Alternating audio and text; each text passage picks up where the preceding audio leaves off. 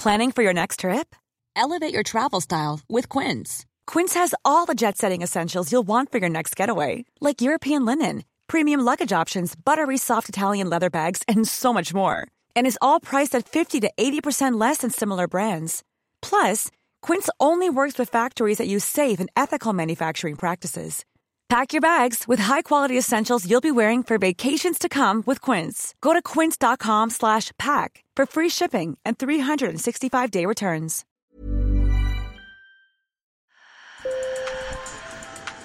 Bonjour. Hello. Hola. Marhaba bikoum. Sur le fil, Le podcast d'actu de l'AFP. des nouvelles choisies pour vous sur notre fil info. La loi hongroise sur l'homosexualité a provoqué une pluie de critiques des dirigeants de l'Union européenne au sommet de Bruxelles hier. Pour le Premier ministre néerlandais, avec cette loi, la Hongrie n'a plus rien à faire dans l'Union européenne. En face, Viktor Orban, le Premier ministre hongrois, avait le soutien des dirigeants polonais et slovènes. Cette loi qui interdit la diffusion de contenu sur l'homosexualité auprès des mineurs devrait être dans toutes les têtes à la marche des fiertés LGBT qui a lieu demain Paris. Le bonheur d'avoir retrouvé nos terrasses et notre vie sociale est difficilement mesurable, mais le gouvernement, lui, s'inquiète de la progression du variant Delta du Covid-19, d'abord repéré en Inde. Il représente environ 10% des nouveaux cas. Ce chiffre monte même à 70% dans les Landes. Sur place, hier, le Premier ministre Jean Castex a appelé les Français à continuer à se faire vacciner. Ça fait deux ou trois jours où nous vaccinons en première vaccination 200 000 personnes par jour. C'est trop peu. Ayez peur du virus, n'ayez surtout pas peur du vaccin. Le Canada est de nouveau sous le choc après la découverte de plus de 750 tombes anonymes près d'un ancien pensionnat autochtone.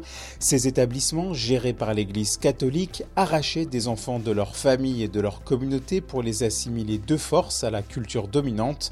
Fin mai, la découverte des restes de 215 écoliers près d'un autre pensionnat avait suscité une vive émotion dans le pays.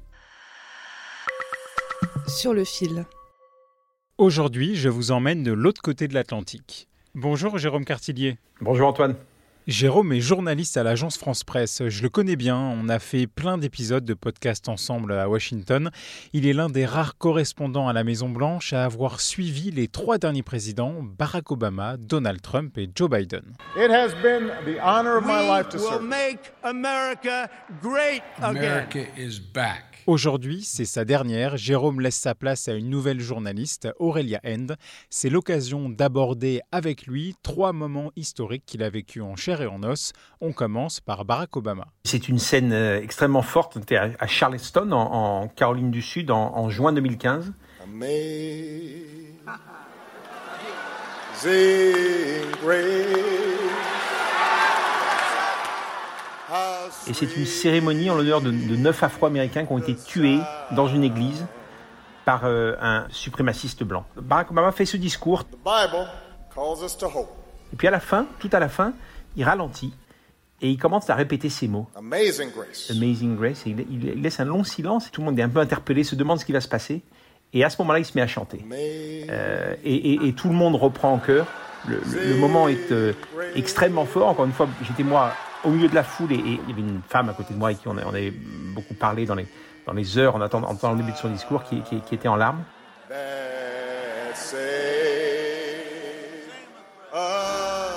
Euh, et, je dois dire j'ai de la chair de poule quand je t'en parle aujourd'hui. Ce jour-là, il a vraiment réussi. En quelque sorte, il y avait, il y avait ce discours-là qui, qui était ciselé, qui était, qui était préparé, et puis il a, il a, il a transmis avec, avec, ce chant qui est venu vraiment comme une, comme une surprise pour tout le monde, euh, une forme d'empathie. Il s'est- transformé un peu en preacher, et, et je pense que c'était euh, probablement un, des- un des plus grands discours de- de- de sa présidence.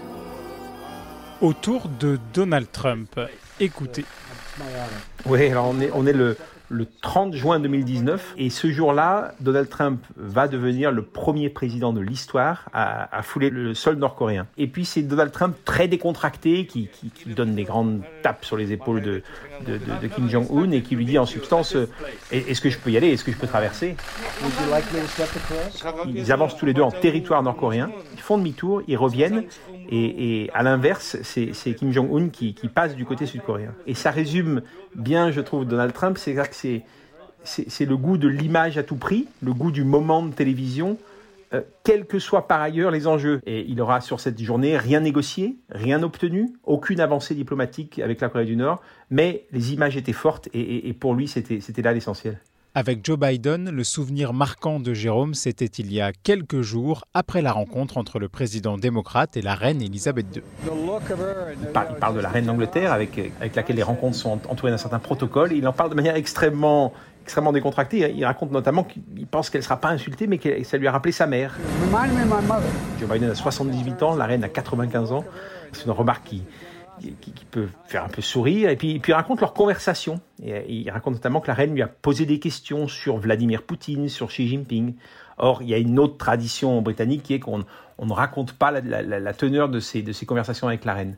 Mais, c'est un moment assez, intéressant parce que ça, résume assez bien Joe Biden, qui est son, cette recherche de, complicité, cette forme de décontraction aussi dans l'expression. Avec lui, au total, même s'il y a eu quelques papiers dans la presse britannique, ça passe finalement assez bien.